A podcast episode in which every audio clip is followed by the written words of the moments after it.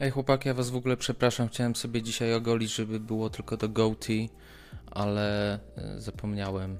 Jakby co, to mam samby na, na Spoko. nogach. Ja, ja mam koszulę w kratę. Nie pokażę, musicie mi uwierzyć. Ja jestem na boso. Będziemy dzisiaj rozmawiać o zespole, który jest y, zwykle kojarzony z y, takimi przedmiotami, przynajmniej według mema I listen to the Deftones. No, chodzi po prostu o Deftones. Nie, V Deftones? Nie, V Deftones. Zespół Deftones. Chino Moreno and the Deftones. Było to zdecydowanie intro w historii intr. Omówimy sobie dyskografię Deftonesów, omówimy sobie ją płyta po płycie, ale przede wszystkim chyba podzielimy sobie tę historię na poszczególne etapy, co do których cezury mam wrażenie, że się jeszcze troszkę pokłócimy w trakcie. Zastanowimy się też, dlaczego od jakiegoś czasu, od około powiedzmy roku, Deftones z jakiegoś powodu są bardzo, bardzo popularni w pokoleniu Z. No i prawdopodobnie usłyszycie tu kilka najgorszych hot w historii hot od Deftones. Na szczęście mieliśmy najlepsze intro, więc możemy teraz mieć najgorsze hot take'i. Ale ja bym, ja bym zaczął od y, początku.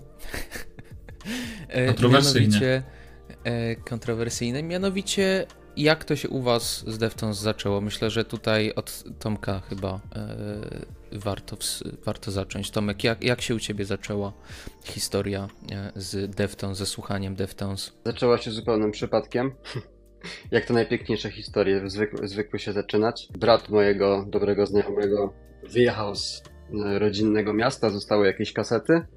Pośród nich te, które najbardziej mnie zainteresowały, a to dopiero wchodziłem wtedy w jakieś takie cięższe klimaty, był pierwszy Soulfly i drugi Deftones. I tak to wszystko ruszyło. To się fajnie spięło w ogóle, e, głównie dlatego, że pod kątem samej muzyki, bo, bo Max Cavalera wystąpił zresztą na, e, na płycie Deftones Around the którą wtedy właśnie, wtedy właśnie dostałem i, i chyba zostałem, częściej odpalałem sobie Deftones, jednak to mnie, e, to mnie bardziej ruszyło i no i potem już poszło, już płyta po płycie, jak, tak jak wychodziło, tak, tak to się wszystko działo. Do pewnego momentu, kiedy już troszkę przestałem śledzić karierę tegoż zespołu i płyty nie były dla mnie wy, wyczekiwanym, e, wyczekiwanym momentem, ale takim raczej zaskoczeniem, że o, to jeszcze wychodzą. Więc, więc, więc zupełny przypadek, ale e, jakże piękna historia. To się ciekawe złożyło, bo gdyby nie ten album Deftones, e, a dokładnie utwór Head Up, no to nie mielibyśmy Soulfly. Przynajmniej nie pod tą nazwą. Nie wiem, czy E, to bo dobrze. Soulfly wzięła się z e, tekstu. Deftones. No, to może temat na inną historię, bo dzisiaj rozmawiamy o, o Deftones. Ym, Piotrze, jak to u ciebie? No ja tutaj się wyłamię chyba od was. Dla mnie Deftones nigdy nie byli waszym zespołem. Po prostu moje wejście w metal skupiało się na tej baśniowej, niesamowitej, może mitycznej stronie metalu.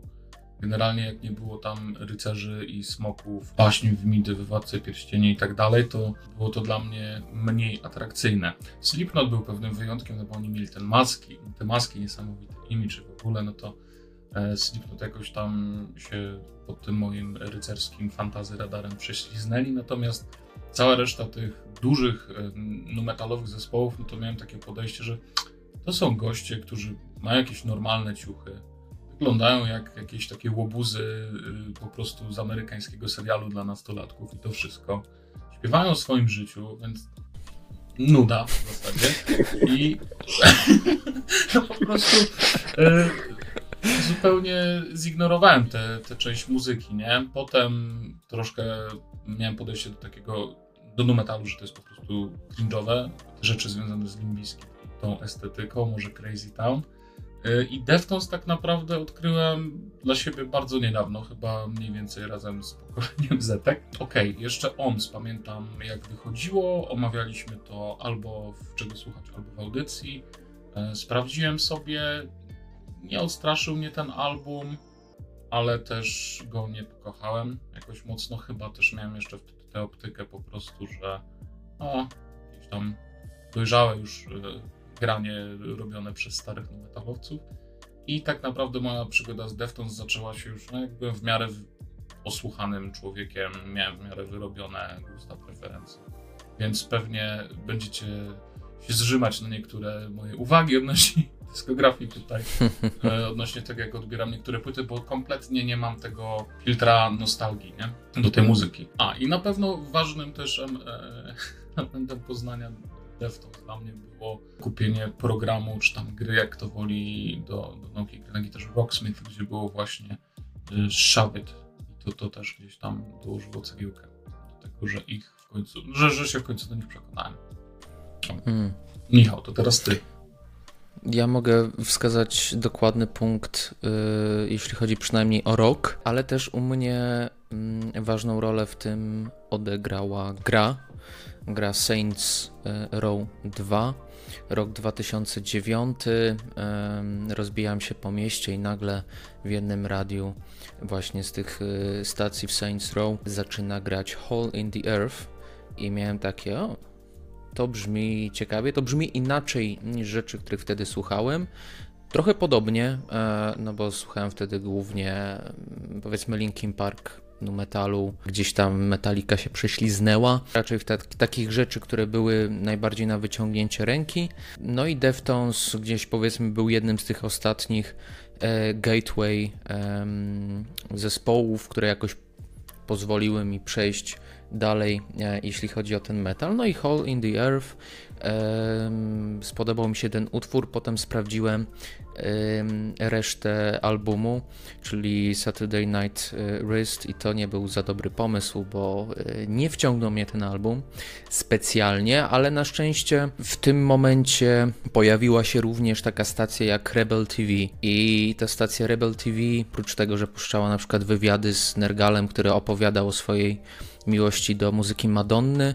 Leciały też różnego rodzaju teledyski rockowe, metalowe i w pewnym momencie poleciał teledysk do Back to School, a później e, zaczęła się promocja nowego albumu Deftones, czyli Diamond Eyes i e, zobaczyłem teledysk właśnie do tytułowego utworu. No i jak się ten album ukazał, no to e, całe wakacje słuchałem go na repicie i to już był ten album, który pozwolił mi do Deftones e, się przekonać. E, potem wracałem do, do poprzednich albumów i e, z tych wszystkich zespołów, które takie dla mnie były entry point do, do metalu, no to Deftones jest jednym z niewielu tych zespołów, które dla mnie właśnie wciąż zostały, które wciąż ze mną są. No ładnie się przejawiła ta Madonna w twojej opowieści, wychodząca od Nergala, mm. bo, mm -hmm. bo Maverick Records którym Deftones długo było. No, proszę bardzo, jak się to ładnie spina wszystko. A Maverick to przecież... No właśnie. Adrenaline, Maverick Records usłyszało o, o Deftones. Deftones już wtedy dużo koncertował, jeździł z Kornem w trasy, mieli już fanów w całych Stanach i powstał taki album jak Adrenaline z gruszką na okładce taką... Gruszką i, dzyn, gruszką, i dzyndzlem. Medyczną. Gruszką medyczną, dokładnie. Skąd ta okładka się wzięła? Może, może chodzi o połączenie tej adrenaliny z jednej strony, z drugiej strony tego pierwiastka takiego wręcz dziecięcego, no bo ta, ta gruszka jest używana po to, żeby chociażby wyciągać nie, dzieciom kozy z nosa, czy, czy jakichś tam jeszcze innych medycznych rzeczy. Albo przygotować się do seksu analnego, zrobić sobie lewatywę, tak? To... Na przykład. Y, może też o to chodzi, no bo y, no Deftones jest zdecydowanie horni. Już od początku. Ogóle, okładki Deftones to jest dla mnie, dla mnie taki hit and miss. One czasami są tak charakterystyczne, ikoniczne wręcz obrazem, mm -hmm. czasami. Ale to do tego jeszcze przejdziemy. To je, jeszcze rok 2000 się nie, nie wydarzył. 2003, przepraszam. Także no tego zaraz przejdziemy. A czy to y, też Mów myślę, dalej. że do. Myślę, ja myślę, no, że no, no. jeszcze w ogóle do tych stosunków analnych przejdziemy później, jeżeli chodzi o Deftones, jak już zaczęliśmy. to jest w ogóle. Dobrze. Ale wszystko w swoim czasie. Dobrze, zostawmy e, stosunki analne na, na tą przyjemną część. E, to, to może teraz nieprzyjemnie Adrenaline. Już trochę na ten temat z Piotrem rozmawialiśmy w tier liście debiutów. E, no i w sumie stwierdziliśmy, że to trochę taki po prostu debiut, no jest, jest sobie, ma, ma trochę, ma w sobie dużo nu metalu, jednocześnie już y, słychać było, że próbują czegoś innego, z trzeciej strony no jest ten chociażby Board, nie? Jest, jest, y, jest ten, powiedzmy, główny singiel albumu, gdzie słychać wciąż dużo z tych wspólnych tras z, z Kornem. Co, co sądzicie? Co, co, może Tomek jeszcze twojej opinii na temat Adrenalin nie, nie, nie słyszałem, co, co masz do powiedzenia? To jest płyta, która przeszła koło mnie zupełnie jakoś tak. Ja przeszedłem koło niej zupełnie obojętnie. Jak usłyszałem Alan the Fury, który był moim tym pierwszym wejściem w Deftones, to ta płyta była taka. Aha, okej, okay, dobra. Nic, jakby słychać te. Usłyszałem te pierwsze wyraźne elementy, które odróżniały Deftones od new metalowej sceny, którą wtedy zdecydowanie reprezentowali. E, chociażby te zabawy dynamiką wokalu i zresztą idącym temu wszystkiemu w z gitarą. Mm, ale brzmienie, które jest totalnie położone dla mnie na tej płycie i brzmi strasznie, tak by nagrać płytę, a potem ej, rzućmy na to wszystko w chuj flangera i zobaczymy, co wyjdzie. I, I, to wszystko pływa po prostu po tej płycie. Jest totalnie jakoś nie... Nie mogę po prostu. Terry Date nie wiem o co tam chodziło. E, zresztą mm, ten koleżka, który robił tam inżynierię dźwięku, czyli tam obracał gałkami Urlich Wild albo Urlich Wild, nie wiem jak dokładnie odczytywać jego nazwisko. To jest koleś, który zrobił bardzo dużo bardzo ciekawych rzeczy. Polecam zerknąć w jego, w jego dorobek artystyczny. Więc nie wiem w ogóle co tu się stało. Razem. Nie tym razem, dokładnie tak. Przesłuchałem tę płytę tylko i wyłącznie z takiej wiecie, wrodzonej, wrodzonej rzetelności, która kazała mi to sprawdzić, no bo poznaję nowy zespół, który mnie totalnie zajarał. E, White Pony ma, się, jest w, tra w, trakcie ukazywania się, więc chcę więcej po prostu. I jakież było moje zaskoczenie, e, kiedy usłyszałem, że ta płyta jest taka, no, no jest tutaj potencjał ogromny, a jednak tak nie, niedowieziona, niedowieziona. Realizacyjnie, tylko i wyłącznie realizacyjnie, bo cała reszta. No to są fajne kompozycje, jest jakiś pomysł, chłopaki się zgrywają. Faktycznie to są po prostu zalążki, nie? Tylko dla mnie tam tych zalążków jest y, za mało, są za mało wyczuwalne. Mam taką refleksję w ogóle odnośnie albumów Deftones, y, jak sobie teraz jeszcze przygotowałem się do podcastu, że mam taki prosty miernik, czy, czy mi się dana płyta podoba. Tak jak już y, nie mogę się zdecydować czy wkurza mnie perkusja na tym albumie, bo Abe Cunningham ma taki subtelny styl, że on naprawdę super potrafi e, dopasować się do muzyki. Jego obecność nie jest wcale na pierwszym planie, nie ma tam takiej popisówy. Groowy są super, miejscami bardzo subtelne, ale że tak powiem z pustego i Salomon nie naleje. I na tych pierwszych dwóch albumach, bo na Around the Fur też, dla mnie ta perkusja jest właśnie taka nie ma za bardzo do czego podegrać. Jest zbyt jałowa w pewnym sensie, wypada tak nie za ciekawie. Szczególnie bolesne dla mnie to jest na Adrenaline. No, ona jest dla mnie metalowa, nu metalowa, taka angsty i, i w ogóle, w ogóle tej no jest, nie? Jak, jak ma się kontekst całej dyskografii, to ok, dostrzega się pewne elementy, ale gdyby posłuchać jej sobie jako takiego odizolowanego albumu, to nie wiem, czy one by naprawdę przesądzały o jej jakości jakoś dodatkowo. Ja lubię na przykład utwory z, z tego albumu, wspomniany już wcześniej chociażby ten singlowy yy, i, i wciąż mi się tego albumu dobrze słucha, mm, ale też nie zwracam na niego i na te poszczególne kompozycje tak bardzo uwagi, jak zwracam e, przy następnych. I po prostu miejscami tak sobie przecieka muzyka, która jest tak głośna, nie powinna tak sobie od, od, od, tak przeciekać i tak już się zdecydowanie nie dzieje na Around the Fur, drugim albumie Deftones i tutaj też już realizacyjnie jest dużo lepiej. Ten ciężar wybrzmiewa. Czy jest to najlepszy waszym zdaniem album tak, Deftones? Tak. tak. Absolutnie nie. Chino Moreno pierdolony w tym wywiadzie jak mówił, że to jest ich pik. No naprawdę, nie wiem o co chłopu chodziło. Znaczy wiem o co chłopu chodziło, ale ja nie mając po pierwsze filtra nostalgii, po drugie nie będąc chyba już w tym wieku, gdzie ta muzyka mogłaby z tymi emocjami do mnie aż tak trafić, no nie, trudno, trudno mi tak strzegać tę płytę. Są tu naprawdę już bardzo wyraźne elementy tego stylu, które kocham na późniejszych płytach. Tak naprawdę oprócz e, Be Quiet and Drive to no dobra i niech będzie, że ten My Own Summer, no to mogłaby dla mnie ta płyta nie istnieć. To, co powiedziałeś o perkusji przy okazji Adrenaline, yy, tutaj w ogóle dla mnie Ape Cunningham robi nieprawdopodobne rzeczy i dlatego mnie ta płyta też strasznie zajarała, bo ja już od razu na początku Ej. słyszałem, jak te gruby siedzą i on generalnie w ogóle, wiesz, zmieniał werbel na praktycznie każdym, yy, na każdym kawałku Tak, jest nie no, brzmieniowo, okej, tutaj brzmieniowo perkusja jest kosmiczna, przyznaję. Tak, znaczy y, y, tak, że perkusja jest kosmiczna, to bo to słychać, bo to robi fajną przestrzeń i te kawałki nabierają dodatkowego wyrazu właśnie tylko i wyłącznie już pod, patrząc z perspektywy samej perkusji, jak jest zagrana, ale dla mnie ta płyta to też oprócz tego, że ja też wszedłem, mam ten nostalgia core, bo wszedłem w to w takim teenage ang- ang- angstowym okresie i to było dla mnie wykrzyczenie naprawdę takich rzeczy, które wtedy się działy i nie wiedziałem jak to wykrzyczeć, to, to, to siadło bardzo. Natomiast co nie, niesamowicie mnie oczarowało na tej płycie, to właśnie ten mm, eksperymenty, w które zespół powoli zaczynał wchodzić, już te zajawki tego odejścia z klasycznych new metalowych rzeczy, chociaż ta płyta dla mnie cały czas sądzę, że jest new metalowa, ale jest już tym taką awangardą new metalu. Nie? Te wszystkie na przykład przejścia między piosenkami, mm, chyba e, Around the Fur i Rickets, y, to jak te kawałki się ze sobą łączą. W ogóle to przejście, tutaj mix jest, jest wręcz doskonały. Chociażby Head Up, który jest takim też klasycznym new metalowym trackiem y, Jump the Fuck Up, y, to końcówka tego utworu, to dla mnie są takie psychodeliczne odjazdy, które teraz jak słuchałem sobie tej płyty, to skojarzyło mi się, pierwsze co mi przyszło do głowy to Eva Brown.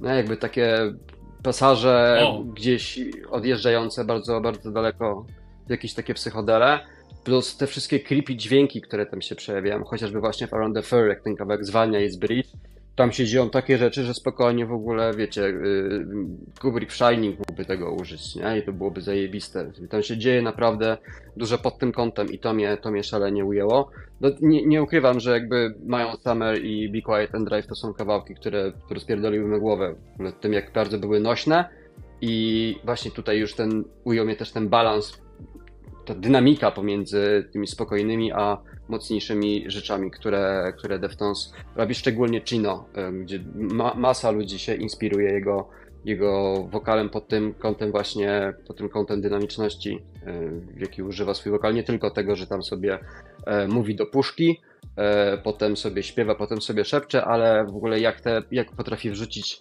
takie mega nośne melodie w, pomiędzy takie cięższe, krzyczane partie. I to potem będzie fajnie, że to zaczął rozwijać na późniejszych płytach, a, a zresztą do inspiracji przejdziemy sceny dzisiejszej przejdziemy później, nie? Ale to, to, to było coś, co mnie totalnie ujęło, czego nie było wiecie, gdzieś w moich okolicach, bo zakładam, że gdybym wtedy znam Ewę Brown, która wtedy grała już, bym powiedział, o zajebista, jak Ewa Brown, nie? A miałem takie, ło, co to w ogóle jest, ale to jest w ogóle totalny odjazd, nie? I jakby, to nie jest post-metal, ale te przejścia z jednej fazy w drugą fazę są takie mocno, dla mnie jakby, to jest ten sam e, sposób ekspresji muzycznej, o. Dla mnie to jest. Nie, nie powiedziałbym, że jest ich, nie wiem, najlepszy, czy że najlepiej oddaje to, kim Deftones jest, czy co tam na przestrzeni czasu zaczęli sobą reprezentować, ale to jest y, mój ulubiony album do tego momentu. Może z powodów nostalgicznych y, razem z y, Diamond Eyes,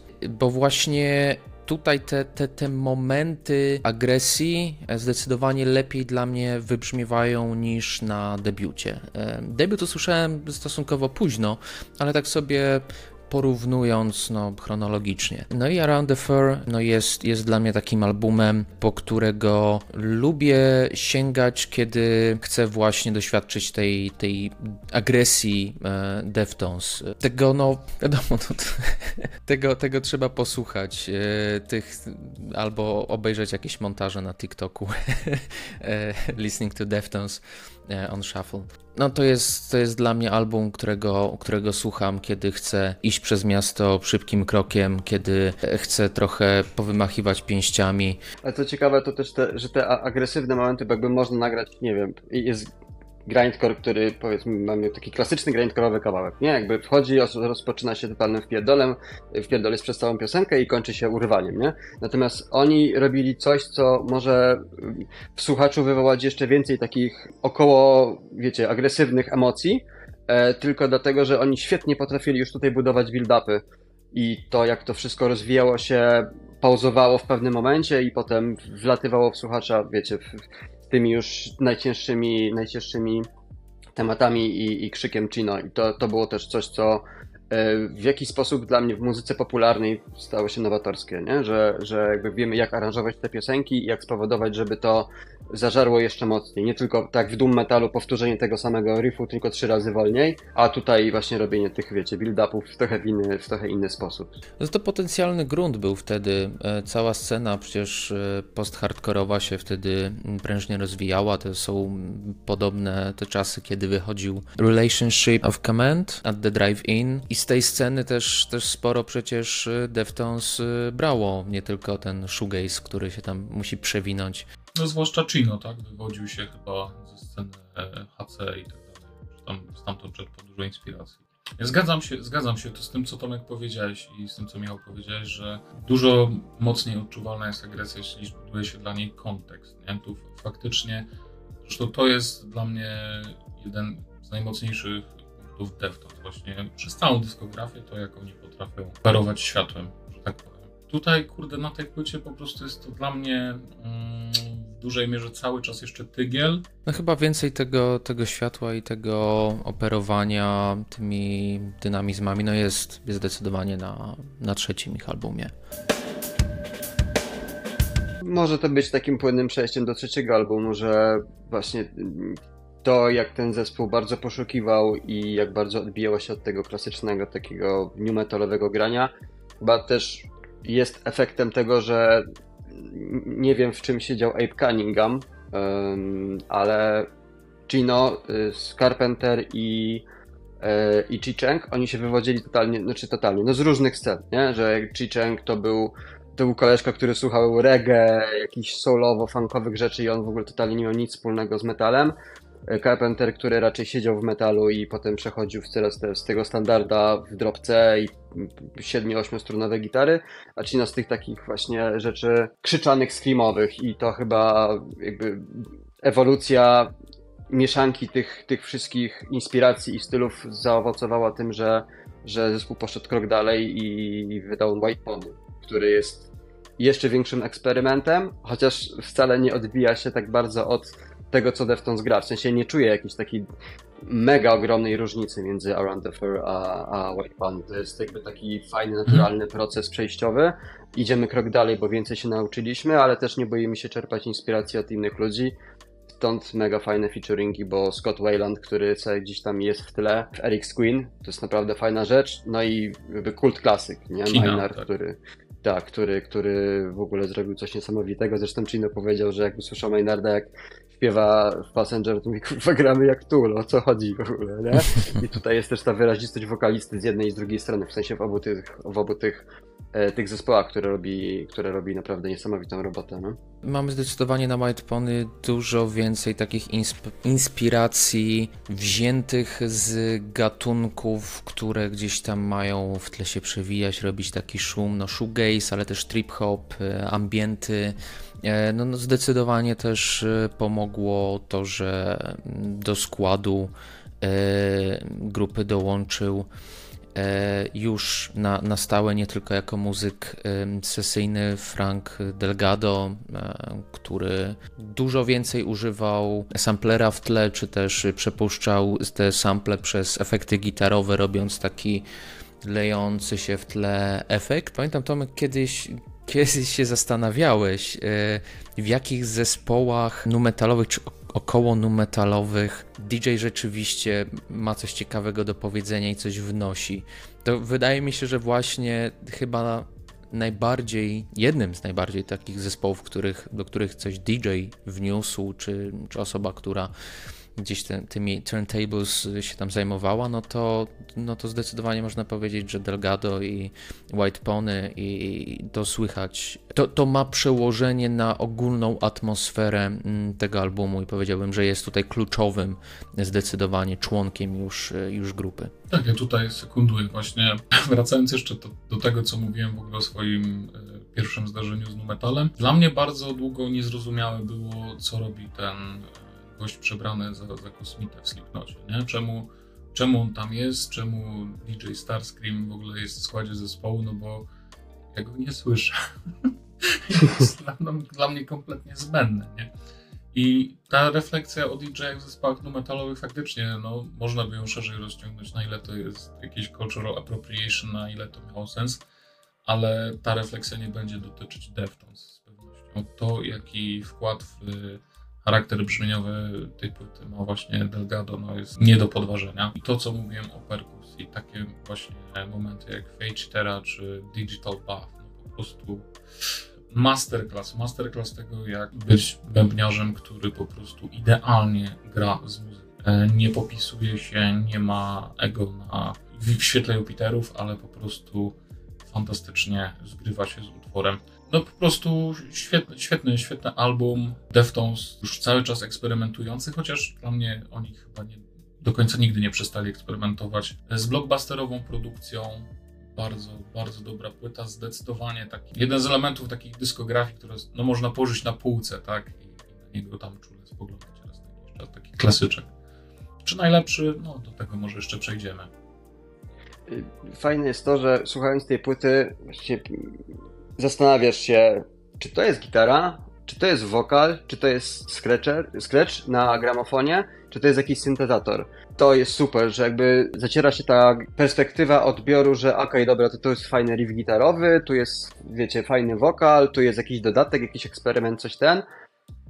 Ta płyta po prostu zalewa taką szeroką wizją tego, jak można nie tyle budować przestrzeń, ale ją wypełniać różnymi elementami. Tu jest dużo powietrza w ogóle między, między instrumentami, ale cały czas jest ta otoczka, którą Delgado kładzie na, na to wszystko. I chociażby na przykład końcówka Korea, to jest jeden z moich ulubionych i chyba najbardziej gruwujący kawałek Deftones.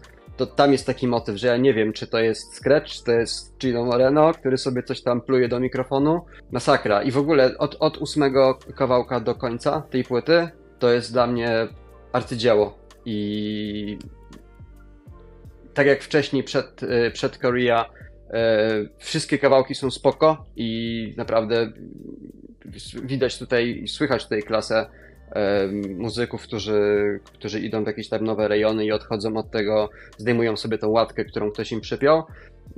I, I, są to spoko kawałki, ale są takim naturalnym rozwinięciem tego, co było na Around the Fur, tak od, od Korea do końca, czy w sumie nawet od Knife Party, bo Knife Party już robi takie rzeczy z tym takim arabskim wokalem, który się gdzieś tam przebija. No tutaj zbijemy piątkę zdecydowanie. Od Knife Super. Party to jest po prostu wow. I w ogóle pociągnięcie tego tematu, właśnie jak jest ten wokal arabski, yy, wokal arabski, który tam sobie wchodzi, to sam Passenger to ten riff dla mnie jest też trochę taki arabski. Jakby ten, ta płyta się trochę zmienia w tym momencie i jakby przechodzi w takie bardziej orientalizujące motywy. Pink Magit, który też jest taki, nie wiadomo jaki on jest, e, tak naprawdę i w ogóle ten pomysł, żeby to wydać jako single, co Maverick powiedział, chyba was powaliło, w ogóle jak to i stąd wziął się przecież ten Back to, Back school. to school. czyli Mini Magit. To w ogóle odważne rzeczy, zespół, który nie bał się eksperymentować, nie bał się postawić wszystko na jedną kartę, E, no i też wpuszczać ludzi do tego, żeby gdzieś tam kombinowali z nimi i rozwijali to brzmienie, które można sobie, można fajnie, można fajnie um, ukształtować według siebie samego, nie? W sensie można, można sobie okej, okay, wiemy, że chcemy brzmieć tak, idźmy w tym kierunku i dobierzmy sobie ludzi, którzy jakoś to uzupełnią. I na przykład Scott Wayland i Deftones,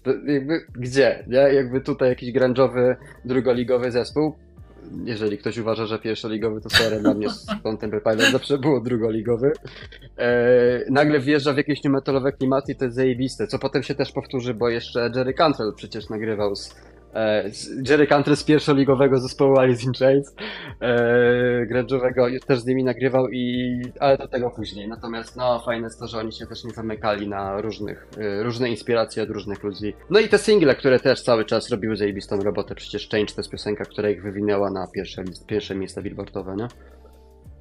No i zasłużenie jak najbardziej. Wyrzucilibyście Back to School z pierwszego miejsca na trackliście?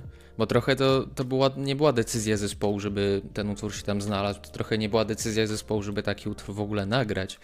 E, no i to też widać, że chyba wciąż mają do tego utworu taki trochę Mm, na dystans stosunek, no bo jak e, wyszedł przecież Black Stallion, czyli ten album z remixami na dwudziestolecie White Pony, no to e, no nie znajdzie się tam e, Back to School, a wszystkie inne utwory są zremiksowane. Fajny otwieracz, zasadniczo bo to jest taki banger od razu na początek i też samo to, jak w ogóle zespół do tego właśnie podszedł, na zasadzie zróbcie z tego singiel, czy Nemerno stwierdził, że dobra, to coś to co zarapuje, nie? Jakby oni to zrobili w przeciągu mhm. w ogóle chwili y, pod kątem tego, jak pisze się piosenki.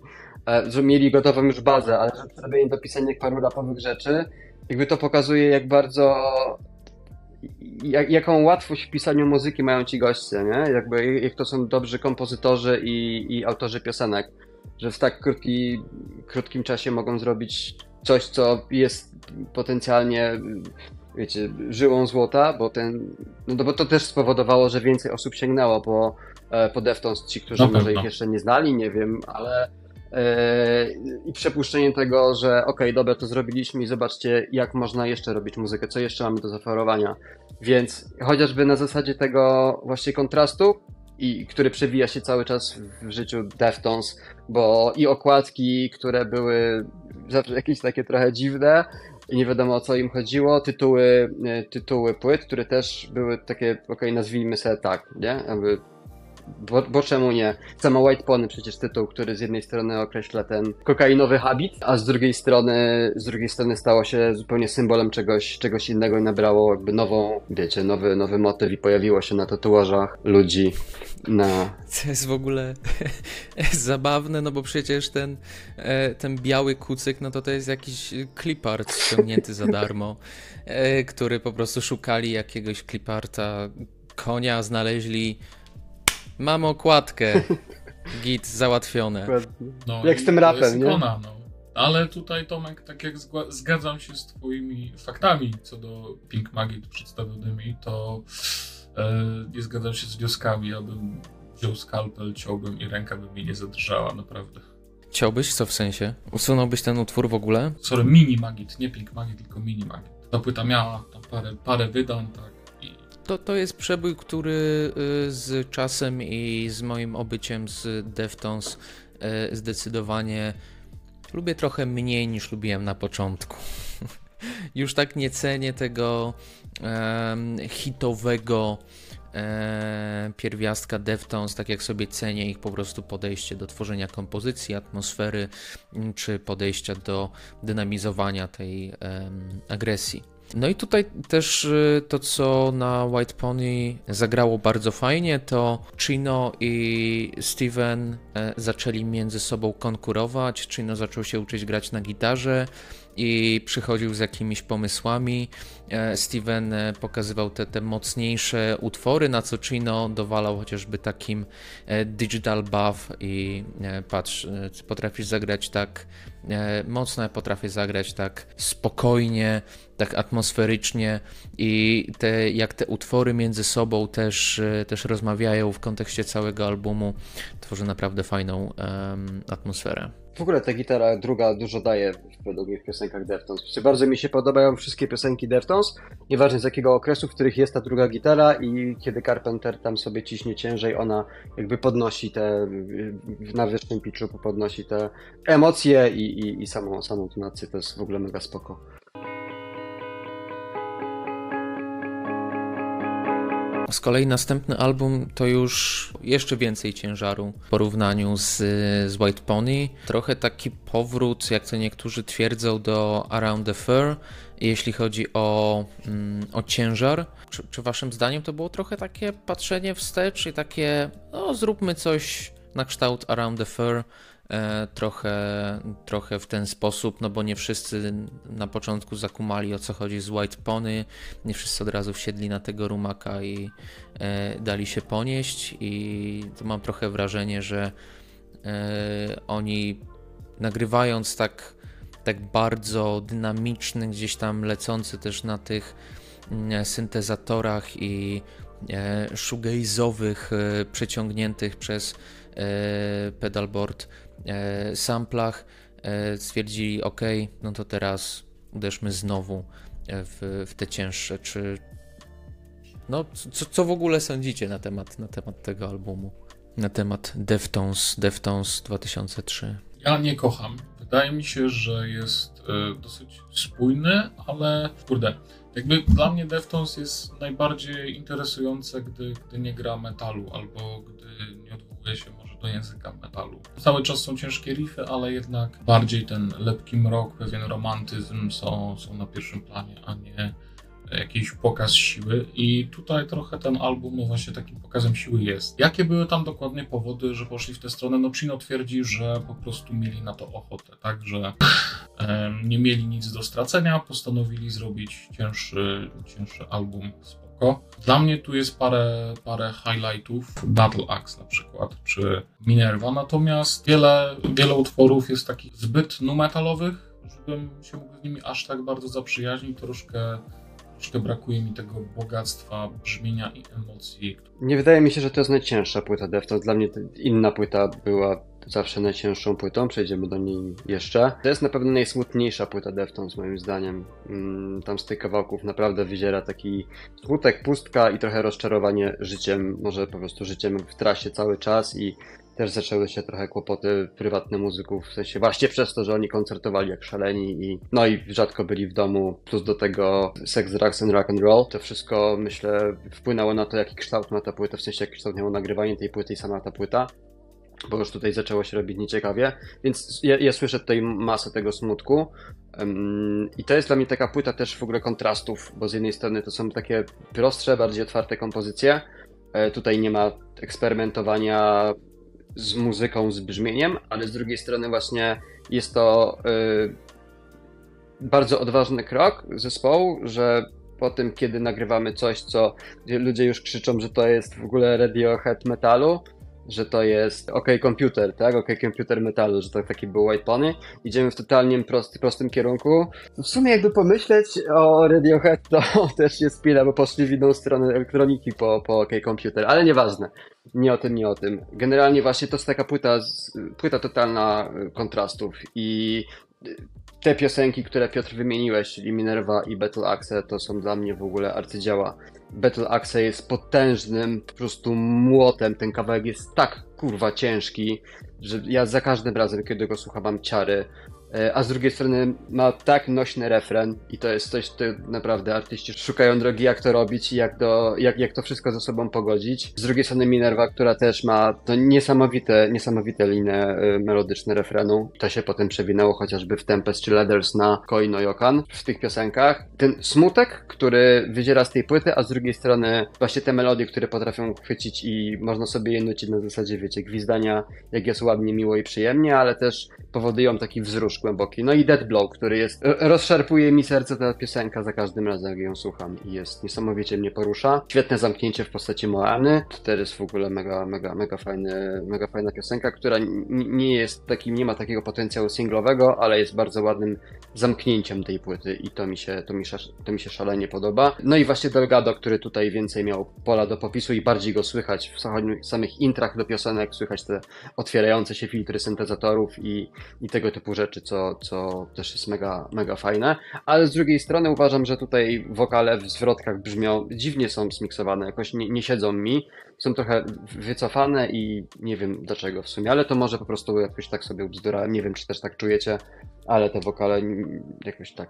A, coś, coś tu jest, coś tu się dzieje nie tak. Może to też ta walka yy, Carpentera, z, walka w cudzysłowie, nie? Że Chino zaczął grać na gitarze i. I może to stąd. Pewnie. Też myślę, że słychać tutaj też to, że Delgado przesiadł się z tych turntables bardziej na syntezatory, na, na keyboard. Gdzieś e, właśnie też zespół bardziej wtedy może słuchał Smashing Pumpkins i Ham, ale no ten, ten album w porównaniu z tymi poprzednimi trochę blaknie. Dla mnie w zestawieniu z, z dwoma poprzednimi, co nie oznacza, że, że, że go nie lubię, bo wciąż są mm, e, chociażby wspomniane przez Was utwory na nim, które, do których chętnie, chętnie wracam, ale to też był dla mnie trochę taki idąc chronologicznie, trochę początek właśnie tych problemów, które też, które słychać zdecydowanie już, już na następnym, na Saturday Night Wrist. gdzie rzeczywiście te problemy wewnątrz zespołu, to mm, jak, w jaką stronę oni też właśnie przez to, co wspominałeś, Tomek, poszli jako, jako ludzie się uwidoczniło i Saturday Night, Night Rest było dla mnie tym pierwszym albumem Deftones, który od początku do końca gdzieś tam posłuchałem, ale potem nie wracałem do niego w całości, ale wracałem bardziej już do, do poszczególnych utworów. Jak tak patrzę chociażby na, na otwierający Hall in the Earth, nie lubię go tak po, po tych latach, nie, nie jest to aż tak lubiany przeze mnie, przeze mnie utwór, ale chociażby Pink Cell Phone e, wciąż, e, wciąż lubię i wciąż jestem moim zdaniem utwór, który pokazuje jak ważnym zespołem wciąż Deftones jest, a reszta albumu trochę pokazuje w jak trudnym miejscu się e, znaleźli mm, jako ludzie. Wydaje mi się, że dużo właśnie w przypadku tej płyty robi kontekst i wgląd, że tak powiem, za kulisy, bo Część z tych rzeczy chyba, które tu słychać, można by przypisać jakimś kolejnym eksperymentom, jeśli nie miałoby się właśnie wglądu w historię powstawania tego albumu. Tymczasem, jak e, się poczyta z nimi wywiady, jakie były wtedy morale, jakie oni mieli w ogóle do tego podejście, że dobra, nagraliśmy coś, nie, nie chce nam się z tym szarpać, już po prostu miejmy to za sobą, po prostu to wydajmy, nie? To, to wtedy troszkę zmienia to spojrzenie. I faktycznie mi to spojrzenie trochę się zmieniło w stosunku do tego, jak pierwszy raz usłyszałem tę płytę i potem jak do niej wracam. No, ja nie mogę teraz wyjąć sobie z głowy tego, jak ona sklejkowa jest. Jakie to są po prostu um, dziwne konstrukcje elementów, które no, wcale z siebie tak nie wynikają, nie są specjalnie przemyślane. Lubię dwa momenty tej płyty: Cherry Waves oraz Beware ma taki moment świetnego właśnie nabudowania i potem harmonię e, wokalu. To mm, uwielbiam, ale cała reszta jest no, po prostu to, o czym e, mówiliście panowie, że tam po prostu słychać już te problemy nie tylko, nie tylko w muzyce, ale w warsztacie. Ja teraz polecę kontrowersyjnie, ponieważ to jest jedna z moich trzech ulubionych płyt Deftones. I przy całej świadomości tego, że jest robiona sklejkowo, że bo w ogóle Ercin który to produkował. Jakby ja jestem, dziw mnie bierze, że to wyszło, że mnie się to brzmienie podoba, które oni tam mieli. W sensie samo brzmienie jako dź, brzmienie dźwięku, nie? Jakby nie, nie, nie charakterystyczne rzeczy zespołu, tylko jak ta płyta, jak ją słychać to spoko, ale to wydaje mi się, że z koleżka, który totalnie, nie wiem, jakby nie pasuje mi do czegoś takiego jak yy, zespół, który kiedyś grał New Metal, a teraz już nie chce. Chociaż może miał wyciągnąć ich z tego Terego Data i z tego siedzenia cały czas w tym samym. Może tu chodziło o to. Mam świadomość, że ta płyta jest, tak jak Piotr powiedziałeś, sklejkowa i że to jest wysyłanie do siebie jakichś tam rzeczy i potem składania z tego na zasadzie właśnie jakichś tam partii, sampli, pisanie osobno ale z drugiej strony ja właśnie ja patrzę na tę płytę jako totalnie zajebisty eksperyment i tutaj każdy kawałek, absolutnie każdy jest inny.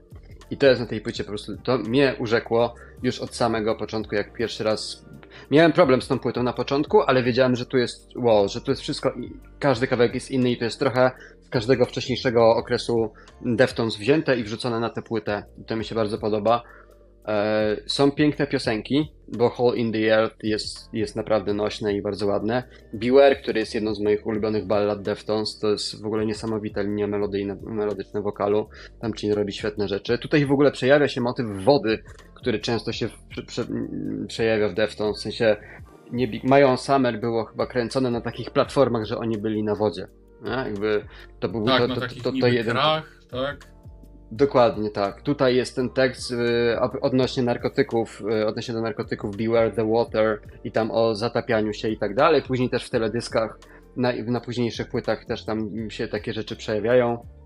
E, chyba e, w, nie w, mm, mniejsza. Generalnie te rzeczy gdzieś tam dalej się jeszcze potem przejawiają, głównie w klipach odnośnie do, odnośnie właśnie do wody, ale są takie piosenki jak Combat, które są po prostu dla mnie, tam jest zabójczy riff, jest totalnie dojebany po prostu, nie? Jakby takie o, turbo. I świetny jest ten kawałek i tutaj rzeczywiście bym widział takie powroty do, do R&D na tej płycie raczej niż na, niż na Deftones Deftones. E, ten motyw analny, o którym wspominałem, to też jest w ogóle mega fajna rzecz, bo to jest y, temat w piosence y, w Pink Cellophone, o którym Michał mówiłeś. Tam y, Annie Hardy w pewnym momencie zaczyna w ogóle mylić się w tym, co ona tam mówi i się śmieje to wszystko jest tak fajnie w ogóle poszatkowane, ale w pewnym momencie mówi o jakiejś szkole w Hot Carling, to się nazywa Hot Carling Academy, gdzie ludzie muszą uprawiać stosunki analne, bo są obrzezani i nie mają tej skóry, które powoduje, że bakterie się nie przenoszą, ale w sumie stosunki analne też są obrzydliwe. Jakby ona o tym tam nawija. Normalnie to jest ten, to jest ten monolog, jakby ja w ogóle nie, nie, zdawałem sobie z tego sprawy, dopóki nie zacząłem się, przy, wiecie, przygotowywać do naszego podcastu. I mam takie, kurwa, ta płyta mi się podoba jeszcze bardziej, nie? Że to jest takie totalnie Jeśli odjechane. ktoś nas słucha i nie jest obrzezany Pewnie większość z Was nie jest, nie, napletek nie chroni zakażeniami bakterii. No. To tylko fikcja literacka, dzieci nie róbcie tego w domu, na tej zasadzie, nie? Tak. No i też to Serge Tarkian, który w sumie tam trochę nie pasuje. Jakby tutaj te, ten featuring dla mnie jest totalnie nieudany, bo on, on tam jak film mhm. siodło po prostu. Coś tam se gada, coś tam se wyje, ale nie wiem o co tu chodzi. No, Myślę, no, że, on, no, no. że on też jest taki doklejony jak to wszystko tam, ale rac, rac, rac, chyba najcięższy, najbardziej wkurwiony kawałek Deftones, który zawsze też mi robi ciary.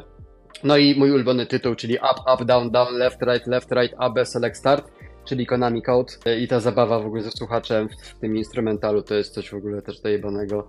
E, nie no, ja po prostu uwielbiam tę płytę i przy całej świadomości tego, że ja wiem, że ona nie jest perfekcyjna, ale ale jest takim czymś innym w Deftones, nie? Jakby odbija się totalnie hmm. całej reszty i jest bardzo zróżnicowana, a przy czym będę się upierał, wszystkie późniejsze płyty Deftones są jednak e, jedno, jednobarwne, że tak powiem.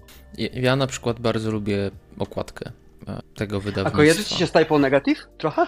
Yy, z tymi no, całującymi się dziewczynami. Kolorystycznie trochę takie zielone te, te odcienie. Możliwe, możliwe, ale taka trochę ta, rozmytość, tych kilka zdjęć nałożonych na, na siebie, e, takie trochę chyba też odniesienie do Around the Fair, czy chodzi przynajmniej o, o pozę tej dziewczyny. Nie, lubię, lubię e, okładkę ja Saturday Night Twist. No, a którą, którą wolisz? E, która jest moja ulubiona, okładkę Deftones? Oprócz White Pony, to powiedziałbym, że Gore fantastyczna. Okej. Okay. W sumie Diamond Eyes też, bo, bo lubię pierzastych przyjaciół. Lubisz ptaki? Tak, flamingi, tutaj płomykówka, jasne. Ptaki są spoko. Gdybyśmy byli we wszechświecie równoległym, to byśmy teraz omawiali pewnie e, album Eros. Mhm. Ale to się nie stanie, no bo między Saturday Night Twist a Diamond Eyes Niestety Ji Cheng miał wypadek, no i jego miejsce początkowo na chwilę zajął basista Quicksand. Vega, ale Vega z nimi na długo był. Dopiero w zeszłym roku od niego. Tak, Sergio Vega został, czy tam został wyrzucony, czy nie przedłużyli z nim kontraktu. Yy, trochę to było takie... Pożegnali się mailem. Aj! Aj. Troch, trochę moja sympatia wtedy do, do członków Deftones tak trochę zmalała, e, jak zobaczyłem, jak, jak został Sergio potraktowany, bo to też jest świetny basista i e, lubię jego pracę właśnie też na Diamond Eyes. I e, oprócz tych wszystkich rzeczy, z których Diamond Eyes lubię, no to właśnie jednym, jednym z powodów jest właśnie to, jak on tam gra na basie. Właśnie dopowiedzmy do tylko gwoli e, rzetelności przedstawienia historii, że Eros został nagrany w prawie w całości, nigdy się nie ukazał.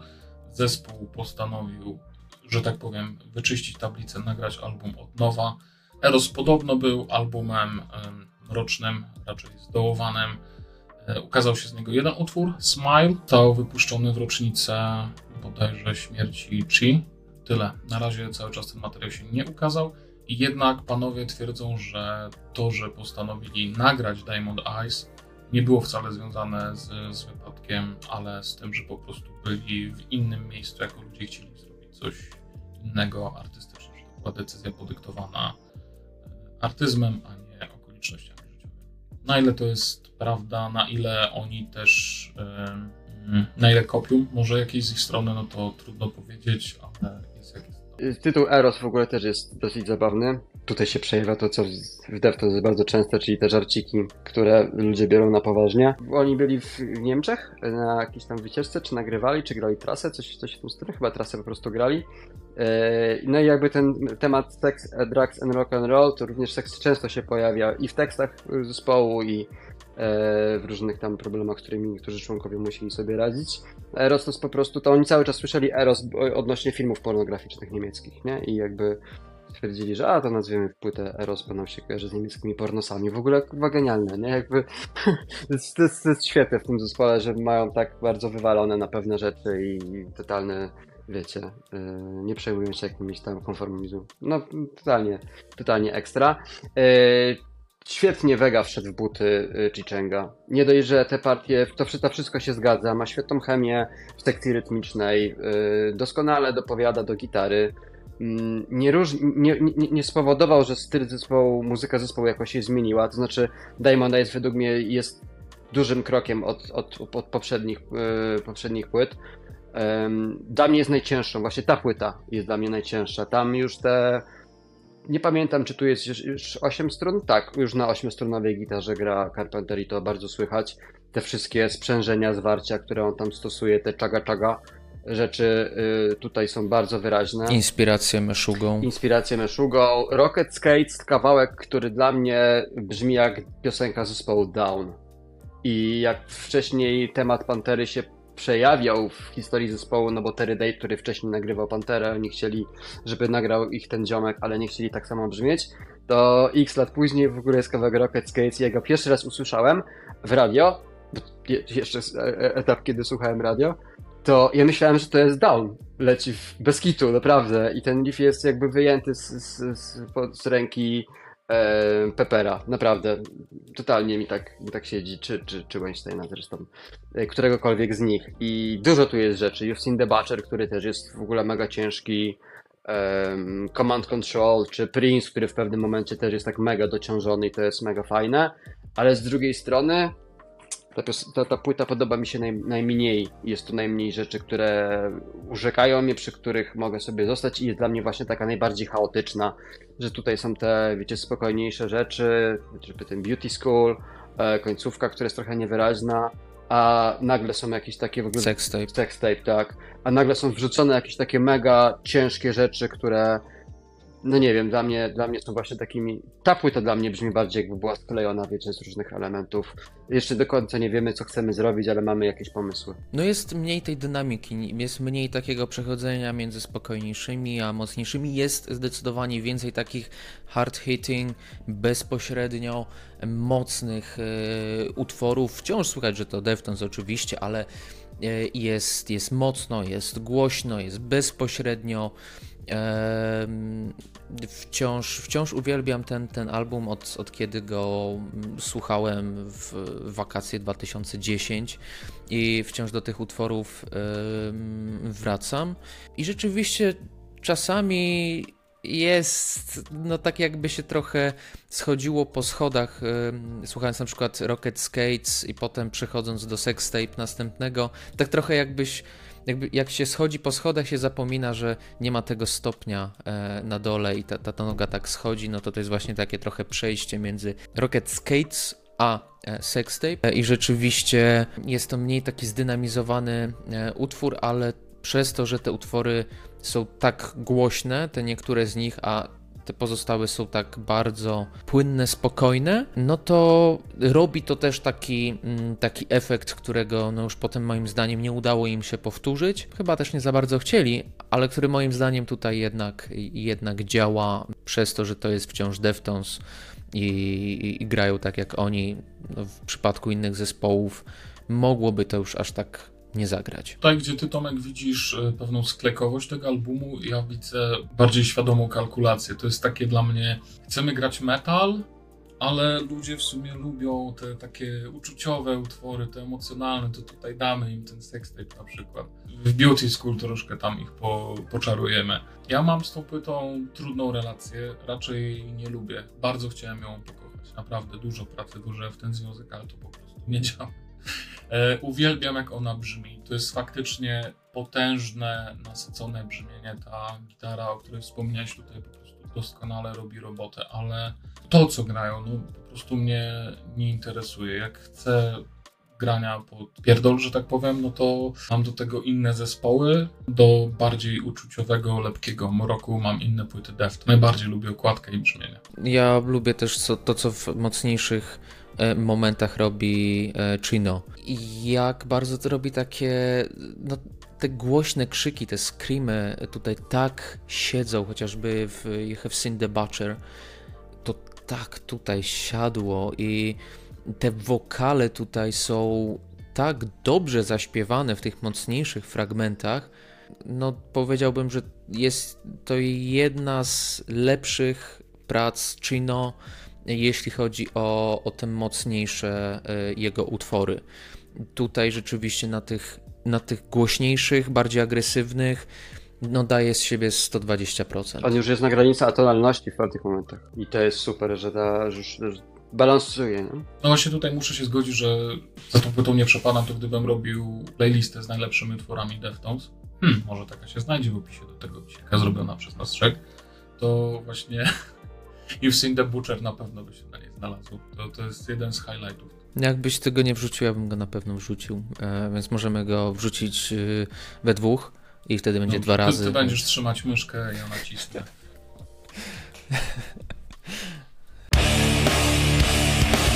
Tomek, jak rozmawialiśmy wcześniej trochę na, na temat tego, jak, jak planujemy sobie rozegrać y, dyskusję, no to wspominałeś, że nie wiem, czy już przy Diamond Eyes, czy zaraz po nim zaczyna się już taki okres dla Deftones trochę odcinania kuponów. Powiedziałbyś, że następny e, album um, następny album Deftones, czyli Koi no to już jest odcinanie kuponów? Jeszcze nie. To dla mnie jest jeszcze ten etap rockowej awangardy, yy, awangardy która zaczęła się od Deftones Deftones, gdzie tam już ten zespół, no już, już totalnie new metal, żeby tam usłyszeć, to trzeba się naprawdę bardzo postarać.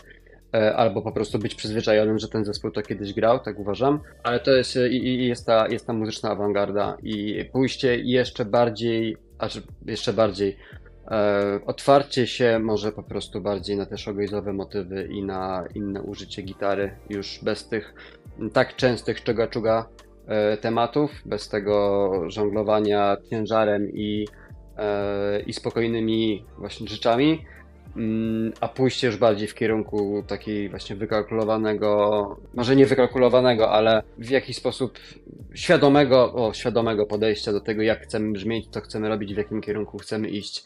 I jak y, pierwszy raz usłyszałem Koi no Yokan, to byłem oczarowany tą płytą, a im dłużej jej słuchałem, tym mniej mi się podobała.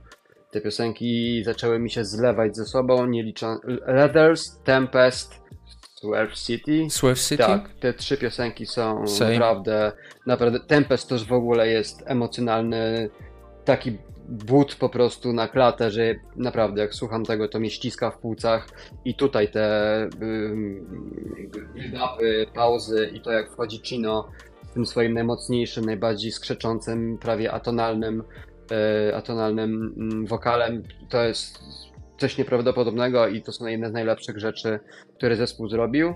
Tutaj właśnie ta Minerva z Deftones, Deftones mi się z tym bardzo kojarzy też e, że to są Tak, właśnie tak. podobne tematy i na Leathers, nie? I na Tempest. Natomiast cała reszta tych piosenek nie do końca kumam, jakby chyba, chyba chcieli coś zrobić, ale masz, z tą płytą jest tak, że albo ci się podoba, albo ci się nie podoba, bo jeżeli podoba ci się to łączenie ciężaru z lekkością, no to tego tutaj nie ma, a jeżeli podoba ci się przestrzeń i e, takie falowanie po prostu na, na, na, na sandzie, to, to, to spoko, nie? To, to wjeżdżaj i, i to będzie ciekawe. I to jest taka, taka miła płyta, która nic mi nie robi. No, ja mam podobnie właśnie tak jak ty, że e, jak usłyszałem ten album po raz pierwszy, a czekałem na niego, bo już wielokrotnie wspominałem, zasłuchiwałem się bardzo w Diamond Eyes, no to pierwsze odsłuchy były rzeczywiście takie pozytywne, trochę czułem, że no jest lżej niż, e, niż na Diamond Eyes, więc no fajnie by było trochę tego ciężaru znowu usłyszeć, ale im, im dłużej, ty, tym coraz bardziej ten shoegaze, to falowanie e, przebijało się na pierwszy plan i falowały sobie te utwory między sobą, przepływały i trochę się rozpływały, więc. Um, Swerve City lubię do tej pory bardzo fajnie, podoba mi się dynamika tego utworu, ale jeśli chodzi o, o resztę, ten album po prostu sobie jest. Ale tylko po prostu sobie jest, bo ten, kurde, dla mnie to, co jest oni fajne, tutaj ale... zrobili w wersji brzmieniowej, to jest właśnie bardzo interesujące. Zgadzam się z, z tobą i z Tomkiem, że utwory są, no... Jak są, to są, a jak nie ma, to nie ma. It is what it is. it is what it is. Ale też y, zastanawiał mnie w sumie, y, o tym, o tym chciałem y, zahaczyć, o to chciałem zahaczyć, że tak bardzo Tomek odciąłeś tę płytę od kolejnej, od Gore, gdzie wydaje mi się, że jakby trochę skapitalizowano na tych eksperymentach użyjeniowych z Koinoyokan i zrobiono już je w takiej bardziej zamkniętej, ciekawej, dopracowanej formie, same kawałki. Ja przynajmniej Gore tak odbieram. To, to, co, co też mówi o tym, jak odbieram Koinoyokan. No. Jest tu, tak, jakiś element spójny bardzo między tymi dwoma płytami. I, tylko, że ja tutaj jeszcze widzę i też z perspektywy czasu, kiedy ona wyszła, jak słuchałem właśnie Koinoyokan, to czułem, że to jest kierunek, w który zespół może pójść i z tego może wyjść coś naprawdę dobrego, jeżeli pójdą yy, właśnie w klimacie Ladder, Swerve City czy Tempest, czyli jeżeli przełożą się do tego, żeby te piosenki były fajne, nie? żeby tam było coś wyrazistego w tych piosenkach, a nie takie totalne rozmycie. Dlatego jeszcze u mnie to siedzi e, w tym, e, w tym takiej, w tej rockowej awangardzie, jak to sobie nazywałem. Natomiast co jest dla mnie najjaśniejszym punktem, znaczy może nie najjaśniejszym, przesadziłem teraz, ale, ale jednym z najjaśniejszych punktów tej płyty to okładka, która według mnie jest najlepszą okładką ze wszystkich e, płyt Deftones. Bardzo mi się podoba to zdjęcie, uwielbiam te różne, wiecie, faktury, mm, geometrię tego, tego zdjęcia, prześwity, przebarwienia, naprawdę dużo tam widzę ciekawych rzeczy, które mm, i to oddaje też w jakiś sposób brzmienie, to, to, to rozmycie właśnie takie bardzo dreamy e, produkcje, ale, ale są te takie y, bardzo wyraźne, proste kształty, które jednak jakoś wyróżniają niektóre elementy tej płyty z całej reszty, czyli tego rozmycia. Czyli właśnie Leather Spread City i, i Tempest, czyli, czyli najpiękniejszą piosenkę Deftones moim zdaniem. No ta, ta okładka wygląda trochę jak e, zdjęcie z planu Mission Impossible, wiecie, gdzie te lasery trzeba je omijać. Mi się z Odyseją Kosmiczną 2001 totalnie kojarzy w ogóle i tą podróżą e, głównego bohatera już na spotkanie. Jego hal tam wy, wypierdzielił w inną przestrzeń, nie? już nie wiedział, co się dzieje.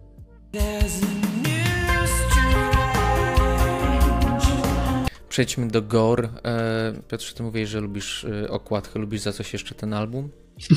No, za muzykę przede wszystkim. Powiedziałbym, że to jest topka. Nie wiem, czy top jeden, ale bardzo tę płytę lubię, bo tutaj te ciężkie gitary, mm. pierwsze brzmienie, dobra, może po pierwsze brzmienie, które dla mnie jest trochę właśnie wypadkową tego, co oni robili na Koino Yokan, ale bardziej wyszlifowane. Tutaj to ma nadany odpowiedni kierunek. I po drugie, ta metalowość, która mi czasem przeszkadzała na poprzednich płytach, tutaj dla mnie ten ciężar gitary to jest przeistoczone z jakiejś metalowej wrażliwości po prostu w Deftones. Nie wiem, wyewoluowali w ostatecznego bossa i jak ten ciężar się pojawia, to jest po prostu coś zupełnie innego. Jest tu wręcz momentami ten postmetalowy ciężar, to, że oni nie wycofali się z tego, co wcześniej robili z tymi gitarkami, czyli chodzenie w dół i w dół i w dół ze strojeniem i tak dalej, ale wykorzystywanie tego w trochę taki acid hologram na przykład. Kurde, no super.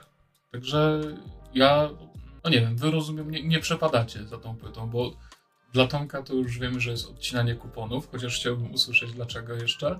A jak u ciebie, Michał? Z tym albumem i z ich najnowszym albumem trudno mi nawiązać jakąś emocjonalną więź. Trudno jest mi znaleźć powody, dla których chcę wracać do tych wydawnictw, i to nie jest wcale kwestia tego, że uważam, że jest on źle zagrany, źle e, napisany, ale tak jakby trochę mm, gubię w tym odsłuchu jakiś taki element ludzki, element emocjonalny. Nie znajduję w tym takich emocji, które przyciągają mnie do reszty wydawnictw e, Deftones. I moim zdaniem właśnie tutaj te, te emocje są bardziej wykalkulowane, są bardziej efektem tego, że to są już muzycy z pewnym dorobkiem, a mniej tego, że rzeczywiście coś od siebie wnoszą emocjonalnego do mm, tych utworów. Ja mam tak, że po prostu jak, jeżeli to jest final boss, to ja wciskam up, up, down, down, left, right, left, right, up, select, start i po prostu przechodzę na kodak, wiecie, God mode i wszystkie bronie, mhm. żeby po prostu przez to się przebić, bo dla mnie ta płyta mm, nie rozwija zespołu w żaden sposób. To są te rzeczy, które były właśnie na Koino Yokan, ale bez tych fajnych elementów, tylko że wybite jeszcze bardziej. W sensie tutaj dalej nie ma y, chwytliwych refrenów, y, ładnych, te, linie melodyczne. Chino, ja w ogóle nie wiem, do czego on zmierza na tej płycie. W sensie, po co on śpiewa, co on chce śpiewać. Nie? Jakby to są piosenki, które jego, jego partie po prostu wypełniają muzykę i mam wrażenie, że tam się bardzo jest taka walka gitary z wokalem i każdy chce być silniejszy, tylko że gitara tutaj moim zdaniem ma trochę więcej do powiedzenia niż wokal, ale cały czas nie są to rzeczy, które ani robią mi tak, że chcę do tego wrócić, tylko właśnie przez to się, przez to się po, po prostu przebić. I, i, I z tym mam okay. chyba największy problem. Do tego, jeżeli ktoś by mi powiedział, że ej, w kawałku Deftones będzie kiedyś solówka na gitarze. Taka wiesz, klasyczna, takie klasyczne solo, nie rockowe. I zagra to Jerry Cantrell. Nie będę tego bronił. Ja nie wiem, jak oni wpadli na ten pomysł, żeby poprosić, znaczy dobre, jak prosisz kogoś o solówkę, no to prosisz najlepszego, nie? Jak można Scotta Waylanda, to wiesz, że ej Scott, masz może numer do Jerry'ego Cantrella, bo kurwa, chcemy solówkę na płycie, nie? Ale co wy Deftones? Po co wam solówka? Robicie to dobrze, bez. Nie, my teraz chcemy inaczej, my chcemy, w ogóle to, nie, nie wiem, ja, ta, ta solówka też nie brzmi tam totalnie, nie? Jakby, ja nie mam nic przeciwko temu, żeby y, ludzie eksperymentowali w taki sposób, że jeżeli coś nie pasuje, właśnie róbmy to, co nie pasuje, spoko, zajebiście, będzie ciekawie. Najwyżej nie wyjdzie, trudno, nie? Jakby, okej. Okay. Ale Jerry Cantrell i Deftones to są no tak wyszło. totalnie... no po prostu nie wyszło. No nie, okay. i są tu jakieś tam rzeczy, które powiedzmy, że zawiesiłem słuch na tym przez chwilę, chociażby Riff Dot Don't User, który jest taki trochę stonerowy i może tutaj to ten Jerry Cantrell się jakoś może z tym spina. Fajna jest partia basów w piosence, a ma dziwny tytuł El Mirl. I tutaj słychać, że Vega miał dużo do powiedzenia i więcej mógł już sobie tam pozwolić na kompozycję, bo tam bardzo fajnie ten bas prowadzi początek tej kompozycji, ale nie wiem, no kody, y, kody na wszystkie bronie, na, na, y, na nieśmiertelność i przechodzę do y. Ale to, co powiedziałeś jeszcze o wokalu i gitarze, dla mnie właśnie jest zaletą tej płyty. Ja bardzo lubię to, że ona jest taka gęsta, że to jest taka ściana dźwięku faktycznie, która no, przejeżdża po tobie i albo się z nią zgrasz, albo nie. No, jak ci się nie podoba, no to trzeba się przez nią przebić. Rozumiem, ale właśnie ja, ja właśnie bardzo lubię tą płytę za brzmienie, za to, że to wszystko jest takie.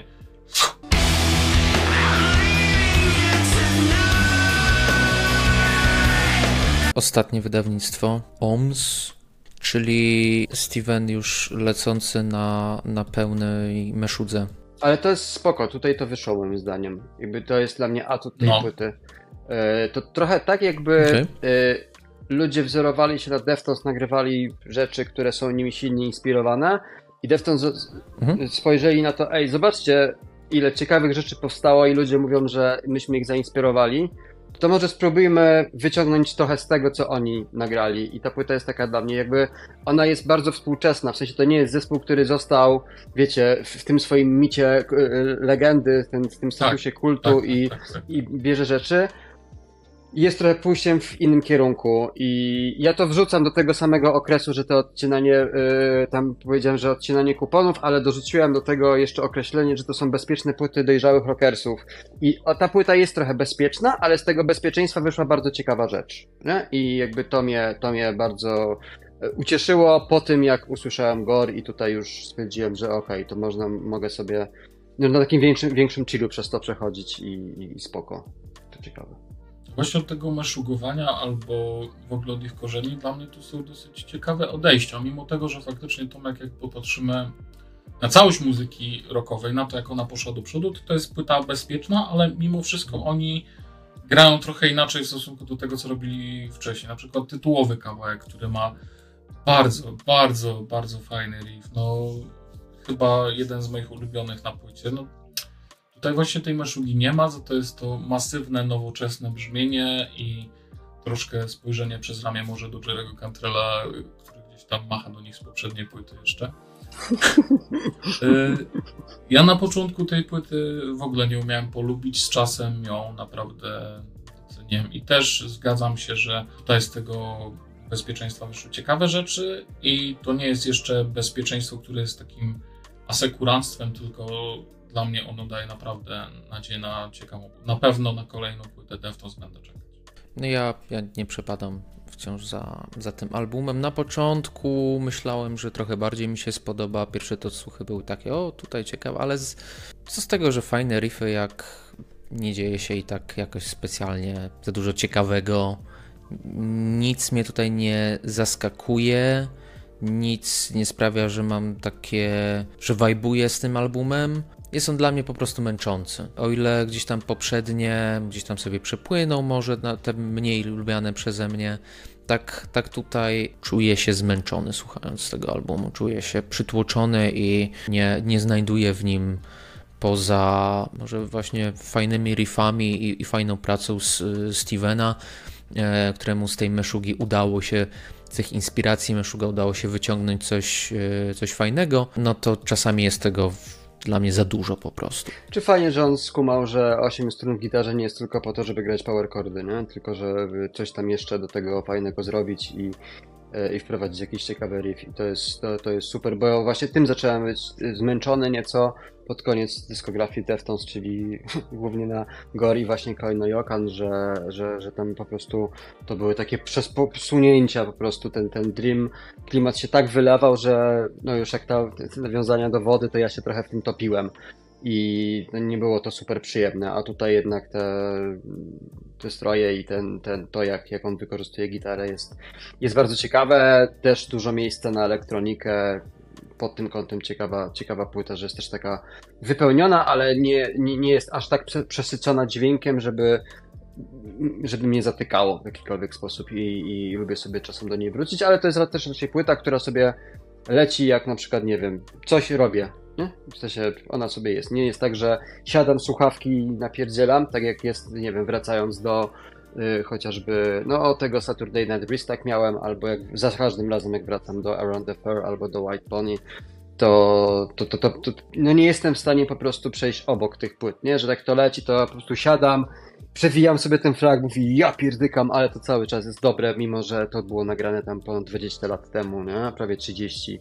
i super, a, a tutaj to dziś leci sobie w tle, ale leci bardzo przyjemnie i, i myślę, że ci starzejący się rockersi jeszcze coś tam udowodnią. W sensie jest to taki jakby, wiecie, zwiastun tego, że, że kurczę, może, może właśnie krok w inną stronę, może gdzieś pokombinować, no bo, bo tak, tak, tak, taka samość tej muzyce już, już jest trochę, trochę tego za dużo. Ja bym za to powiedział, jeśli chodzi na przykład o okładkę, że to jest ich nie naj, ale jedna z zdecydowanie najciekawszych, to jaki efekt robią te, te, te, te, kropki, to jak można na nie patrzeć i różne, po prostu różne perspektywy sprawiają, że, że te kropki się zlewają, robią jakieś ciekawe tekstury. W ogóle to jest chyba jedyny znany mi przykład, gdzie był element interakcji między okładką albumu a fanbazą zespołu. Dobra, jest jeszcze ten Screammaker nieszczęsny. Ja sobie o tym? No, ale chciałem wspomnieć o tym, że można było tą kropkę kupić, czy tam raczej zaadoptować właśnie i e, dokonując przelewu jakiś cel charytatywny można było dołożyć kropeczkę na ten album. No i to też świadczy o tym, że ten zespół jest mocno w teraźniejszości, nie? Że jakby potrafią wykorzystać inne tak. drogi promocji, komunikacji z fanami. No przecież nawet jak były te edycje White Pony, nie? Że właśnie dodali tam jeden utwór na początek, to też tam dali ludziom, którzy wcześniej darmowego pobrania, żeby tam czuli się wykluczeni. Dokładnie, to jest, to jest mega spoko. Ja ostatnio tak miałem, jak sobie właśnie yy, słuchałem całej dyskografii przed, naszym, przed naszą rozmową i w, są promocje w Żabce i tam są jakieś takie wydrukowane kartki, że obróć głowę i tam można Big Milka wygrać, nie? To mi się pierwsze, co mi się skończy, kurwa, Defton za mną chodzi po prostu ostatnio, nie? Jakby widzę to cały czas, wszędzie. E, ale spoko, no właśnie o to chodzi, nie? Że masz okładkę i potem idziesz sobie kurwa do żabki i mówisz, ja pierdykam, nie? Ale ta okładka jest dobra, widzę nawet tutaj, więc spoko. I, i jeszcze wracając do Gore, to też uważam, że, że bardzo fajny pomysł na okładkę i to koresponduje z muzyką, bo jakby widzę te okładki i słyszę tę muzykę, ale no, zdecydowanie bardziej mi się podoba sam pomysł taki totalnie awangardowy na to. Co do najgorszej, rozumiem, że jesteśmy zgodni. Co do najgorszej okładki? Tak. Y... Czy chcesz. Dobrze, no, no, no, no, no powiedz, no, powiedz. 2003? Deftones, Deftones. No nie. Macie, macie innych faworytów. Around the Fair. Ja lubię okładkę Around the Fair. No jest trochę sexy, trochę głupia. Kurwa, sexy? No, gdzie, gdzie, ona jest, gdzie ona jest sexy? Nie jest. No przecież nie ma nic bardziej pociągającego niż jak zrobisz tak do kamery. Ale kojarzycie ten motyw, że połączono okładkę Around the Fair i Radiohead? Yy, co to było za płyta? Z tą twarzą taką w ogóle, że to jest jakby ten blowjob efekt, nie? Benz? Yy, Benz, tak, Benz właśnie. Ten... Różne perspektywy, no. Ja, ja nie wiem, ja, ja patrzę na, na okładkę Around the Fair i mam takie taki trochę klimat tych teledysków skateboardowych e, z tym Fish Eye'em. Nie wiem, dla mnie to bije takim charakterem po prostu. Tak, no zapada w pamięć na pewno. No a takiego charakteru nie na przykład nie ma dla mnie okładka Diamond Eyes, y, gdzie po prostu no stokowe zdjęcie y, sowy. Ładne, ale ja, ca ja cały czas nie wiem, czy ta sowa jest wygenerowana przez CGI, czy to jest sowa, z, wiecie, zdjęcie sowy cały czas. I to mnie, to mnie kręci w tej okładce, że to wygląda tak e, cyfrowo, e, ten, ten, ten ptak tam na okładce. Natomiast jakby to, to że według mnie naj, najsłabszą okładką jest okładka do Around the Fur i po, prostu się do niej przyzwyczaiłem i tyle, to, to fakt, że okładka do self-titled jest e, jest dziwna i w ogóle nie wiem o co tam chodzi. To w sensie to fajnie wygląda na merczu, ale źle wygląda na, e, na coverze płyty według mnie.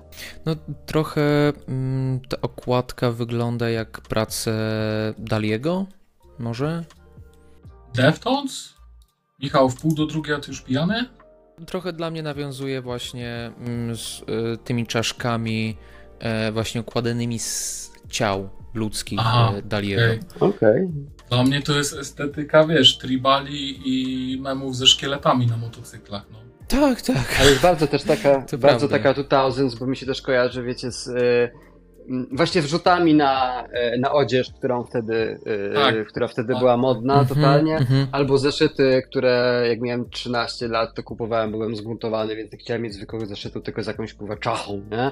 I, I jakby w tym kierunku, więc może to, nie wiem, może to też miało jakoś uderzyć w nostalgię. No nie, no nie, nie jest to, nie jest to najlepszy cover. Wręcz jeden z gorszych. No zestarzała, zestarzała się e, troszkę. Dobra, to czy pogadamy sobie jeszcze o tym, czemu Deftones teraz są popularni, czy odpowiedzieliśmy już na to naszą dyskusją? Ja słyszałem opinię na mhm. ten temat. Nagrano, e, nagrany taki materiał właśnie przez chłopaków e, z pokolenia Z, że oni twierdzą, że to przez to, jakie bajki oglądali i że w tych bajkach pojawiało się, pojawiały się gotki i że zostali e, zaprogramowani do tego, że, żeby im się gotki podobały, a Deftones jest takim trochę horni, gotyckim, shoegaze'owym zespołem, no bo oni to kojarzą trochę z takim gotyckim soundem, e, jak się na przykład popatrzy na hasztagi. Gotki w sensie dziewczyny z kolorowymi włosami i eyelinerem ciemnym, tak? Mhm. Okej. Okay. W sensie, ja, ja, ja widziałem ten filmik, o którym mówisz, on jest bardzo zabawny i dochodzi do paru ciekawych wniosków, ale trochę mi się nie, nie zgadza metrykalnie z tym, kiedy się te bajki wyświetlały i popularnością, kiedy, kiedy one się zaczęły wydarzać. Wydaje mi się, że wiele tych bajek to jest jeszcze nasze pokolenie trochę, a, a niekoniecznie zetki.